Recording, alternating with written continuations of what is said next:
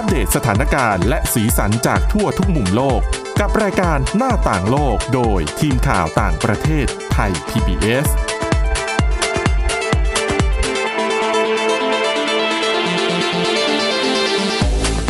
สวัสดีครับ ต้อนรับคุณผู้ฟังสู่รายการหน้าต่างโลกกับทีมข่าวต่างประเทศไทย PBS นะครับ วันนี้อยู่กับคุณกรีนจิราวัตรมาสุข และผมก้าวพงศธรสุขพงศ์นะครับ ครับผม สวัสดีครับ วันนี้ยังคงเกาะติดกันเรื่องของอัฟกานิสถานนะครับ เป็นเกร็ดความรู้ที่นำมาฝากคุณผู้ฟังกัน เรื่องของที่มาที่ไปของกลุ่มตอริบานว่ามีประวัติความเป็นมาอย่างไร เพราะหลายคนพูดถึง แต่ก็อาจจะยังไม่ได้ทำความเข้าใจกับกลุ่มนี้มากพอนะครับ เรื่องของเด็กเกิดใหม่ในยุคโควิด -19 ที่มีระดับ IQ ต่ำด้วยนะคุณกรีนครัอับนนี้ก็ผมน่าสนใจเหมือนกัน แล้วก็เรื่องศูนย์ฉีดวัคซีน EDM ที่เบอร์ลินของเยอรมนีนะครับปกติเราจะเห็นเอ่อเปิดในลานจอดรถอืมอันนี้ในเป็นห้างสรรพสินค้าใช่ในสนามกีฬา อันนี้คือในในสถานบันเทิงปะครับเอ่อเขาเรียกว่าอะไรล่ะ คือตอนเนี้ยตอนเนี้ยด้วยสภาวะโควิด -19 เนี่ย มันก็เลยทางรัฐบาลก็กระตุ้นอยากให้จะมีการฉีดวัคซีนที่มันสูงขึ้น ใช่ไหมฮะ ทีนี้ปุ๊บ จะทำยังไงให้โดนใจวัยรุ่นล่ะ เนื่องจากสถานการณ์โควิด -19 มันก็ถูกปิดหมดทุกอย่างเนาะในสภาวะล็อกดาวน์ของบางประเทศแล้วก็การค้าขายทุกอย่างความบันเทิงทุกอย่างมันก็ถูกปิดรวมถึงสถานที่ท่องเที่ยวต่าง ๆ ด้วยเนี่ย ก็ถูกปิด ทีนี้เขาเลยตั้งคำถามว่าคิดถึงแสงสีกันหรือเปล่า ดนตรีตืดตืดๆดนตรีมันๆกันไหมที่เบอร์ลินเมืองเมืองหลวงของเยอรมันเนี่ยมีการจัดกิจกรรม เรียกได้ว่าอะไรล่ะชื่อกิจกรรมของเขาคือ Berlin Vaccination Night นะฮะ โดยให้วัยรุ่นที่มีอายุ 16 ปีขึ้นไป เลือกมาฉีดวัคซีนตอนกลางคืนที่ Arena Club ได้ พร้อมกับฟังเพลงสุดมันจากเหล่าดีเจที่สลับหมุนเวียนกันมาเล่นในแต่ละวันนะฮะ Arena Club เนี่ยถูกปิดมาตั้งแต่เยอรมันออกมาตรการล็อกดาวน์พื้นที่ขนาดกว้างนี้นะฮะ ถูกทิ้งร้างไม่ได้ใช้งาน อะไรเลย หน่วยงานภาครัฐจึงตัดสินใจเปลี่ยนไนท์คลับแห่งนี้เป็นศูนย์ฉีดวัคซีนขนาดใหญ่ ขนาดใหญ่หนึ่งใน 5 ของกรุงเบอร์ลินเลยทีเดียวนะครับประกอบกับช่วงหลักหลังอ่าช่วงหลังๆเนี่ยรายงานจากสถาบันหนึ่งของเยอรมนีเนี่ยพบว่าอัตราการฉีดวัคซีนเริ่มน้อยลง หลังจากที่มีการกระตุ้นให้ฉีดกันไปสักระยะแล้วเนี่ยขณะที่ตัวเลขของผู้ติดเชื้อเนี่ยก็กำลังจะเริ่มสูงขึ้นอีกครั้งหนึ่งนะฮะ ผู้จัดการศูนย์ฉีดวัคซีนอารีนาคลับ จึงออกไอเดียการจัดกิจกรรม Berlin Vaccination Night นะฮะ เปิดให้ประชาชนที่มีอายุตั้งแต่ 16 ปีขึ้นไปสามารถเข้าไปฉีดวัคซีนไฟเซอร์ที่ Arena Club ในช่วงเวลากลางคืน พร้อมเตรียมดีเจมาบรรเลงเพลง เพื่อสร้างบรรยากาศให้ศูนย์ฉีดวัคซีนแห่งนี้กลับไปเป็นไนท์คลับที่หลายคนคุ้นเคยอีกครั้งหนึ่ง โดยกิจกรรมนี้จะจัดขึ้น ในช่วงเดือนสิงหาคมนี้แหละครับ Arena Club ได้ถูกเนรมิตจากศูนย์ฉีดวัคซีนให้กลายเป็นไนท์คลับในธีมเพลงดิสโก้ยุคมัธยมมัธยมปลาย แล้วก็เพิ่มสีสันด้วยไฟกะพริบแบบที่คุ้นเคยในงานปาร์ตี้ แต่ก็ใช่ว่ากิจกรรมนี้จะไม่รักษามาตรการควบคุมโควิด -19 นะ เก้าอี้สำหรับรอฉีดวัคซีนก็มีการเว้นระยะห่างฮะ แล้วก็เพื่อให้ผู้ฉีดเนี่ยมีความปลอดภัยจากการเสี่ยงจากโควิด -19 ของผู้ที่มารับวัคซีน นะครับหลังจากมีการแชร์โปสเตอร์ปาร์ตี้วัคซีนออกไปเนี่ยมีประชาชนจำนวนมากให้ความสนใจ แล้วก็มารอคิวเข้าฉีด ขณะที่ตัวเลขการฉีดวัคซีนเนี่ยก็เพิ่มขึ้นไปตามเป้าของเขานะฮะ แล้วก็มีผู้ที่รับวัคซีนภายใต้กิจกรรมนี้ไปแล้วร่วมร่วมประมาณ 400 เกือบ 500 คนนะฮะเขาบอกว่าตอนแรกเนี่ยไม่ได้คาดหวังเลยนะว่าคนจะมาเยอะ เพราะว่า มันก็เหมือนกับว่าเป็นการคนส่วนมากก็ฉีดกันไปแล้วแหละ แต่ว่าที่เหลืออยู่ก็คือกลุ่มที่อายุ 16 ปีขึ้นไป แต่ก็ยังไม่ไม่อยากรับวัคซีนอะไรอย่างเงี้ย ก็เลยจัดกิจกรรมนี้ขึ้นมานะฮะผู้ที่มารับวัคซีนคนหนึ่งกล่าวว่านี่เป็นวัคซีนเข็มแรกที่ฉันรู้สึกประหม่านิดหน่อย แต่ก็บอกกับตัวเองว่า ฉันจะต้องทำให้ได้ก็คือไปรับวัคซีนให้ได้นั่นแหละ ขณะที่อีกคนหนึงเนี่ยเป็นครูสอนภาษาในเบอร์ลินเนี่ยเปิดเผยว่าที่ผ่านมาเธอพบกับปัญหาเรื่องของการอ่านัดหมายการฉีดวัคซีน แต่ ที่นี่จัดการทุกอย่างได้ดีมากแล้วก็ที่สำคัญดนตรีก็เพราะมากอะไรอย่างเงี้ยฮะ รัฐมนตรีสาธารณสุขของกรุงเบอร์ลินก็บอกว่าการฉีดวัคซีนให้คนสูงอายุไม่เพียงพออีกต่อไปแล้วนะฮะ ตอนนี้ต้องกระตุ้นให้ คนรุ่นใหม่ออกมาฉีดวัคซีนกันมากขึ้นโดยปัจจุบันเนี่ยเยอรมนีฉีดวัคซีนอย่างน้อยหนึ่งโดสจำนวน 52 ล้านคน หรือว่าคิดเป็น 62.5เปอร์เซ็นต์ส่วนที่ยังไม่ได้ฉีดอีกประมาณ 37.5เปอร์เซ็นต์เนี่ยส่วนใหญ่ก็จะเป็นกลุ่มวัยรุ่น เพราะฉะนั้นเนี่ยเขาก็เลยคิดแคมเปญหรือว่าคิดอะไรที่มันสามารถมากระตุ้นยอดการฉีดวัคซีนได้ ให้กับคนกลุ่มนี้โดยเฉพาะ ไทยเองก็น่าสนนะ เพราะว่าก็มีหลาย ๆ ที่สถานบันเทิงที่แบบ เป็นที่ฮิตดังเมื่อสองสมปีที่แล้วก่อนที่จะเกิดภาวะโควิด แล้วก็ปิดตัวลงไปเนี่ย กระตุ้นให้คนวัยรุ่นเนี่ยไปฉีดนะฮะแต่ว่าตอนนี้ไม่ต้องกระตุ้นคนก็วิ่งหาฉีดมั้งในไทยโหตอนนี้คนโทรมาหนักเหมือนกันนะครับ มีก่อนสัปดาห์หนึ่งจำได้ไหมที่อ่าไทย PBS เคยครับจะผมรับจองฉีดวัคซีน 1,400 โดส อ่าอ่าทีนี้โถ เราเห็นความตั้งใจของคนที่อยากจะฉีดวัคซีนกันมากๆนะเพราะฉะนั้นเราอาจจะเทียบกับบริบทของต่างประเทศไม่ได้ทั้งหมด อย่างสหรัฐเนี่ย บางคนบอกว่าโอ้ยคนไทยไม่อยากจะฉีดบ้างละกลัวอืมแอนตี้วัคซีนบ้าง แต่ผมคิดว่าไม่ใช่แบบนั้นนะครับ เพราะว่าคนไทยเนี่ยแหละ ต้องการฉีดวัคซีนกันมาก พยายามขวนขวายหาทุกทางเลยนะคุณ ครับ 1,400 โดสที่เราเปิดจองไปเมื่อเมื่อต้นเดือนนะฮะ เมื่อต้นเดือนสิงหาคม ใช่ไหมมันอ่าใช้เวลาในการจอง 1,400 โดสไม่ถึง 2 ชั่วโมงคุณ แถมโทรศัพท์เนี่ยที่เราให้เบอร์ไว้ 40 คู่สายเนี่ยเต็มตลอดเวลา มีการแชร์ลงโซเชียลมีเดียด้วยนะ ว่าบางอ่าบางครั้งเนี่ยก็ต้องโทรถึง 300 มิสคอถึง 400 มิสคอกว่ากว่าที่จะได้รับการตอบรับหรืออะไรอย่างเงี้ยแต่บางคนก็ไม่ได้ นะฮะใช่ครับเพราะว่าจำนวนวัคซีนเนี่ยมีจำนวนจำกัดจริงๆ ทางไทยพีบีเนี่ยก็พยายามที่จะจัดสรรให้ได้มากที่สุด ใช่ใช่ใช่นะครับอทางทางเราก็พยายามอย่างเต็มที่นะครับวันนี้ประชาสัมพันธ์ไปด้วยว่า ถ้าในอนาคต มีการเปิดฉีดอีกก็ให้คุณผู้ฟังเนี่ยลองติดตามเรื่อยๆ จากทางไทย PBS นะครับแน่นอนมีประชาสัมพันธ์กันต่อเนื่องด้วยสำหรับเรื่องของวัคซีนนะครัเราบก็พยายามเต็มที่อะเนาะในการช่วยเหลือสังคมนะอะครับยังอยู่กันที่เรื่องของโควิด -19 ครับนะครับคุผณมกฤษงานนี้เป็นงานวิจัยที่สหรัฐอ่าสหรัฐอเมริกาครับเขาวิจัยผลวิจัยเนี่ยมันชี้ออกมาว่าเด็กที่เกิดในช่วงโควิด -19 ระบาดเนี่ยมีไออ่ามีระดับ IQ ต่ำกว่าเด็กที่เกิดในช่วงเวลาปกติ เนื่องจากการระบาดของโควิด -19 จะส่งผลต่อการใช้ชีวิตประจำวันแล้วเนี่ยมันยังส่งผลต่อเหล่าเด็ก ๆ ที่เพิ่งเกิดในช่วงนี้ด้วยนะฮะ การศึกษาในสหรัฐระบุว่าเด็กที่เกิดในช่วงที่มีการระบาดของโควิด -19 เนี่ยจะมีพัฒนาการเรื่องของการพูด การเคลื่อนไหวรวมถึงการรับรู้ โดยรวมน้อยลง ช่วง 2-3 ปีแรกของเด็กเนี่ยมีความสำคัญอย่างมากต่อการพัฒนาการทางด้านสติปัญญานะครับ แต่โรคระบาดโควิด -19 เนี่ยส่งผลให้สถานรับเลี้ยงเด็กโรงเรียนสนามเด็กเล่น ซึ่งล้วนแต่สำคัญในการสร้างพัฒนาเนี่ยต้องปิดตัวลง ประกอบกับผู้ปกครองเองก็มีความเครียดเพิ่มขึ้นจากการพยายามสร้างสมดุลระหว่างทำงาน และการเลี้ยงดูลูกทำส่งผลให้รูปแบบการใช้ชีวิตประจำวันของเด็กเล็กเนี่ยเปลี่ยนแปลงไป รองศาสตราจารย์ด้านกุมารเวชศาสตร์ของมหาวิทยาลัยบาวเนี่ยอธิบายว่าการต้องอยู่แต่ในบ้านโดยไม่ได้ออกไปข้างนอกเลยทำให้เด็กเนี่ยได้รับการกระตุ้น และมีปฏิสัมพันธ์กับโลกน้อยลงฮะและนั่นทำให้เด็กที่เติบโตในยุคของการระบาด ได้คะแนนพัฒนาการทางด้านปัญญาต่ำกว่าเด็กที่เกิดในช่วงก่อนการระบาด ในการศึกษานี้มีอาสาสมัครเข้าร่วมทั้งหมด 672 คนนะแบ่งเป็นเด็กที่เกิดหลังกรกฎาคมปี 2020 จำนวน 188 คน แล้วก็เกิดก่อนเดือนมกราคม 2019 จำนวน 308 คน และเกิดระหว่างเดือนมกราคม 2018 ถึงมีนาคม 2020 จำนวน 176 คน โดยเด็กทั้งหมดเนี่ยที่เข้าร่วมการศึกษาในครั้งนี้เป็นเด็กที่คลอดตามกำหนดนะฮะไม่มีความบกพร่องทางพัฒนาการและส่วนใหญ่เป็นเด็กผิวขาว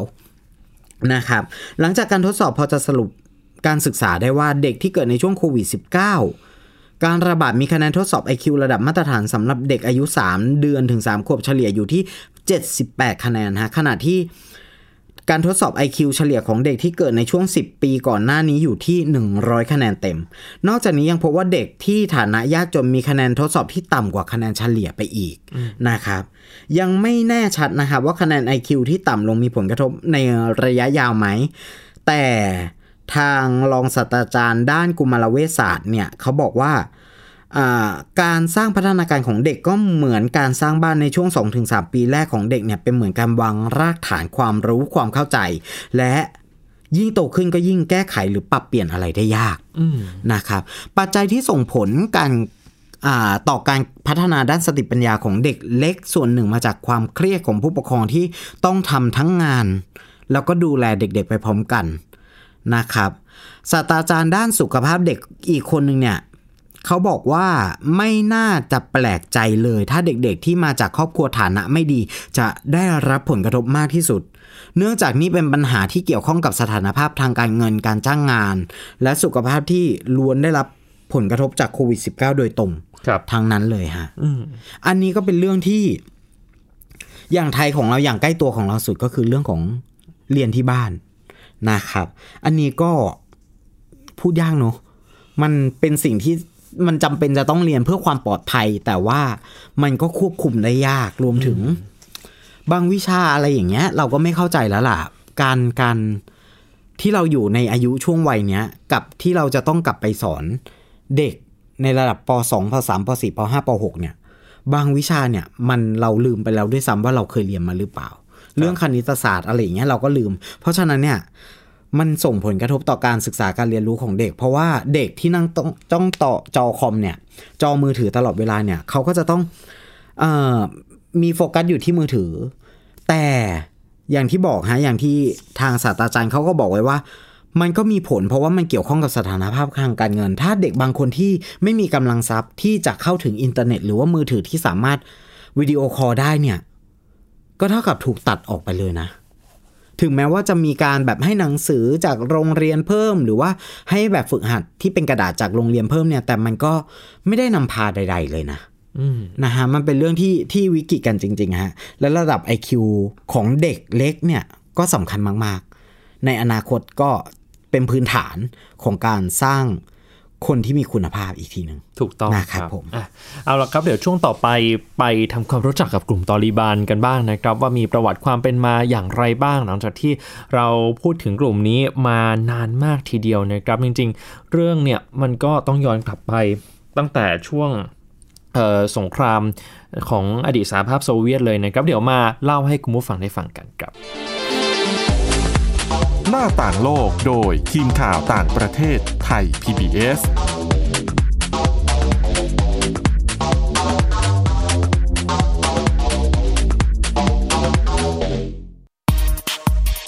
เพราะวิทยาศาสตร์อยู่รอบตัวเรา มีเรื่องราวให้ค้นหาอีกมากมาย เทคโนโลยีใหม่ ๆ เกิดขึ้นรวดเร็วทำให้เราต้องก้าวตามให้ทัน ตเรื่องราวทางวิทยาศาสตร์ เทคโนโลยี และนวัตกรรม ที่จะทำให้คุณทันโลก กับรายการ s c i e n t e c h ทุกวันจันทร์ถึงวันศุกร์ทางไทย PBS Radio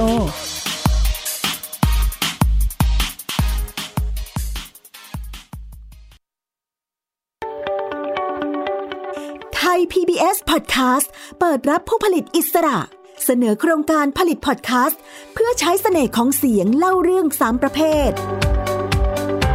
ศรษฐกิจอาชีพวาระปากท้อง รายการเด็ก สารคดีประกอบเสียง ละครวิทยุ ละครเพลง ส่งผลงานได้จนถึงวันที่ 3 กันยายน 2564 ดูรายละเอียดได้ที่ www.thaipbspodcast.com สอบถามเพิ่มเติมโทร 027902663 มาร่วมสร้างสรรค์งานสื่อเสียงด้วยกันกับเรา แล้วพบกันนะคะ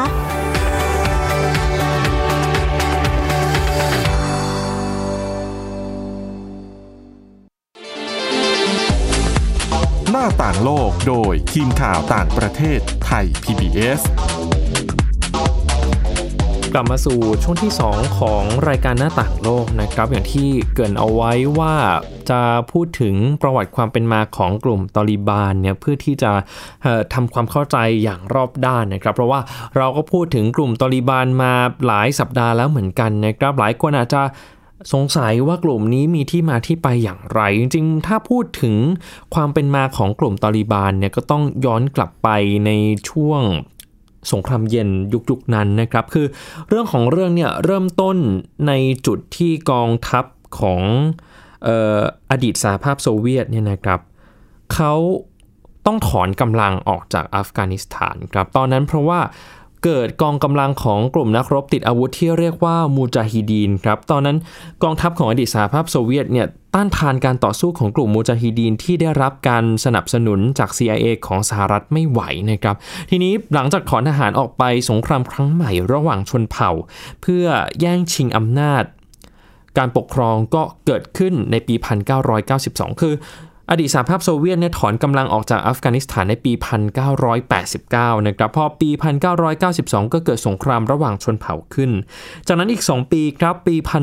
1994 กลุ่มตอริบานที่มีสมาชิกส่วนหนึ่งมาจากกลุ่มนักรบมุจาฮิดีนก็ถือกำเนิดขึ้นมานะครับ เขาใช้เวลาเพียง 2 ปีก็สามารถยึดกรุงคาบูเมืองหลวงของประเทศได้สำเร็จ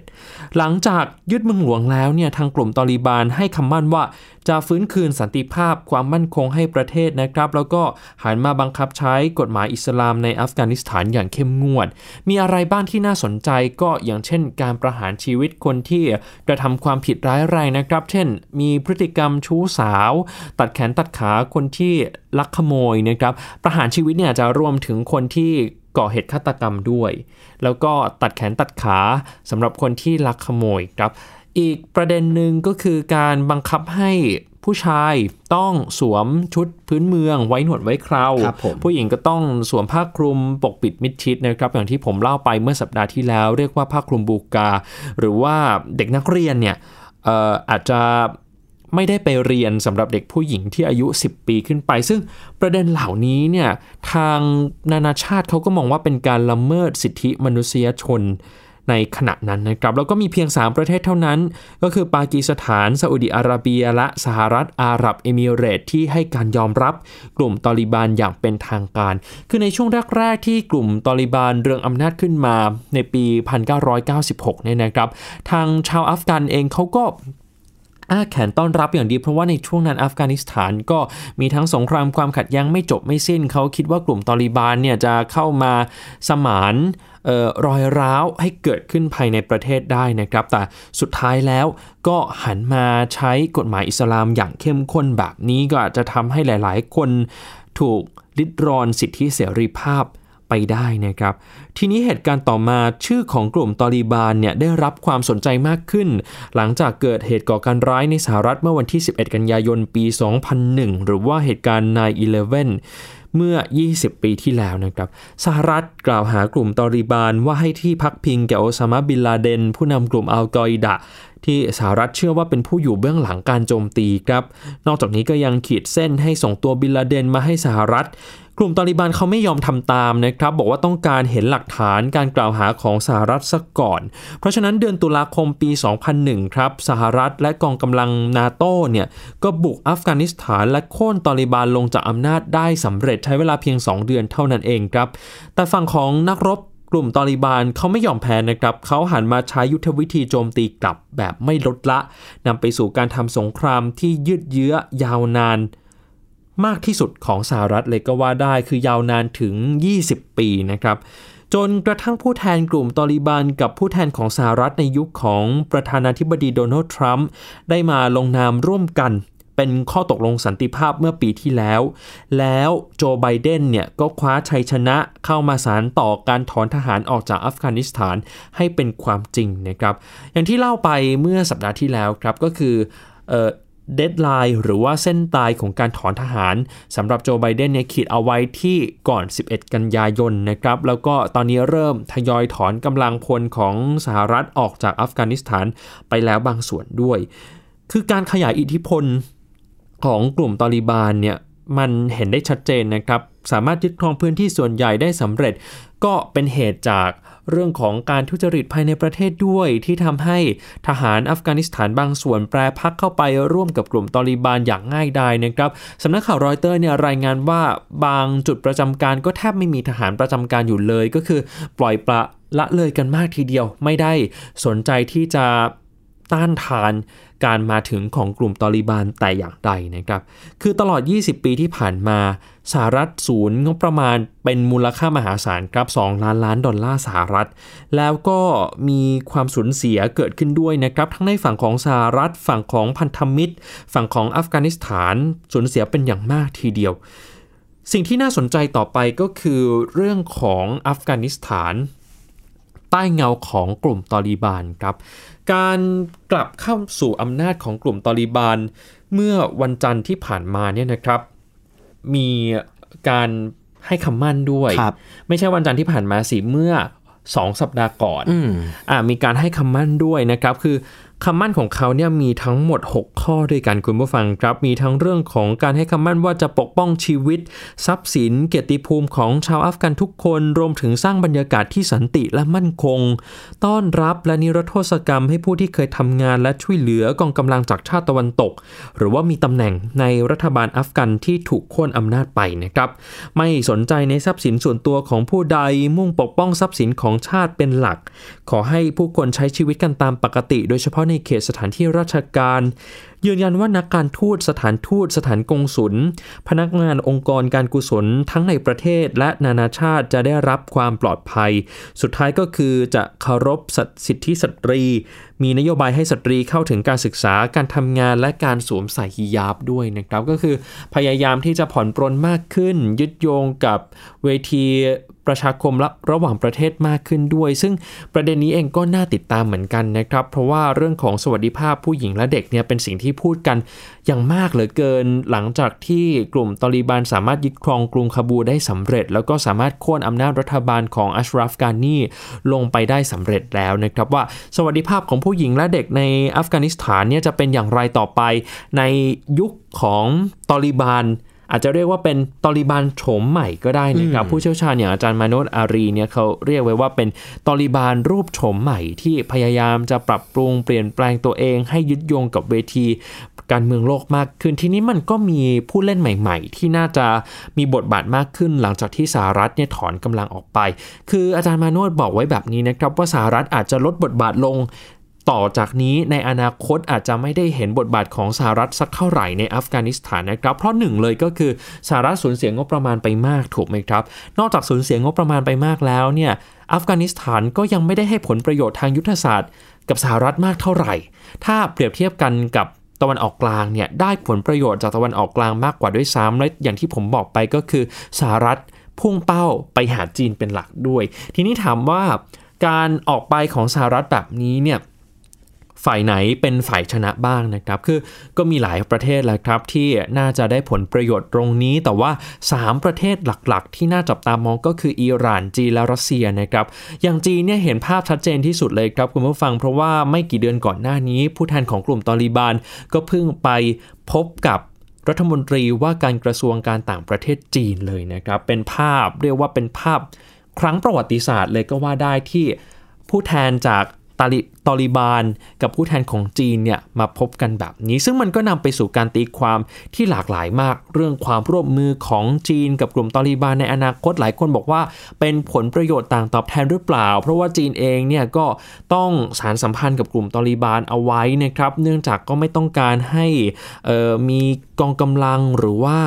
กลุ่มศาสนาที่ลุกขึ้นมาต่อต้านรัฐบาลเหมือนกัน เพราะว่าพรมแดนของอัฟกานิสถานกับพรมแดนของจีนเนี่ย อยู่บริเวณ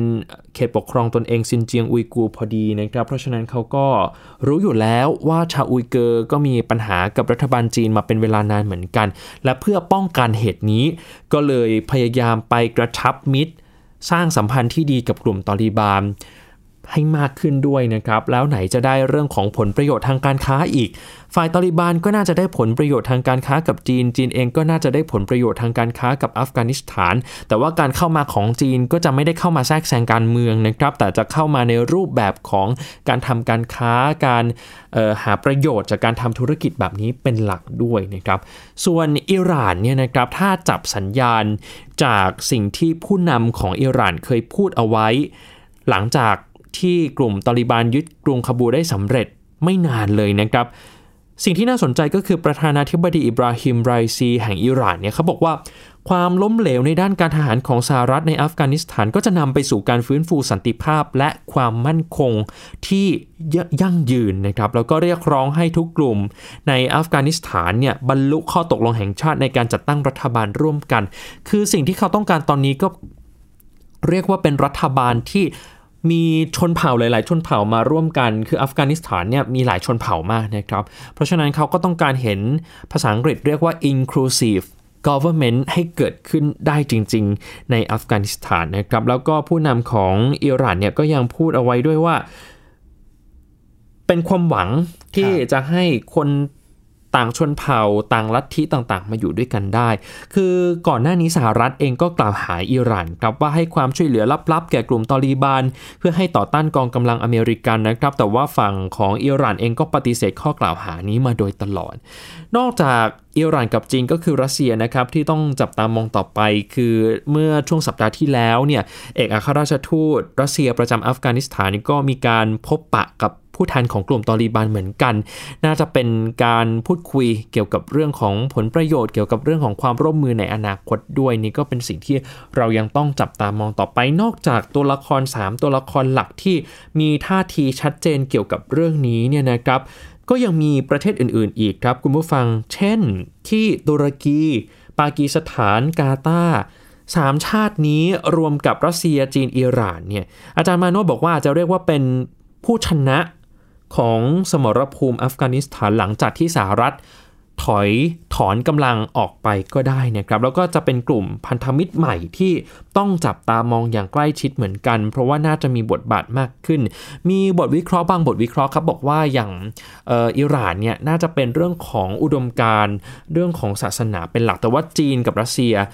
ก็เป็นเรื่องของยุทธศาสตร์นะครับที่ต้องการต่อกรกับสหรัฐด้วย เดี๋ยวไว้มีข้อมูลอัปเดตเดี๋ยวจะนำมาเล่าให้คุณผู้ฟังได้ฟังกันต่อนะคครัรับบผมสำหรับคุณผู้ฟังที่สนใจติดตามประเด็นย้อนหลังไปฟังได้กันที่พอดแคสต์นะครับหรือว่าที่ Spotify เสิร์ชชื่อรายการหน้าต่างโลกก็เลือกประเด็นที่สนใจได้เลยนะครับ วันนี้หมดเวลาแล้วครับ คุณกรีนจิรวัตรมาสุขผมก้าวพงศธรสุขพงศ์ลาไปก่อนนะครับ สวัสดีครับ สวัสดีครับ Thai PBS podcast. View the world via the voice.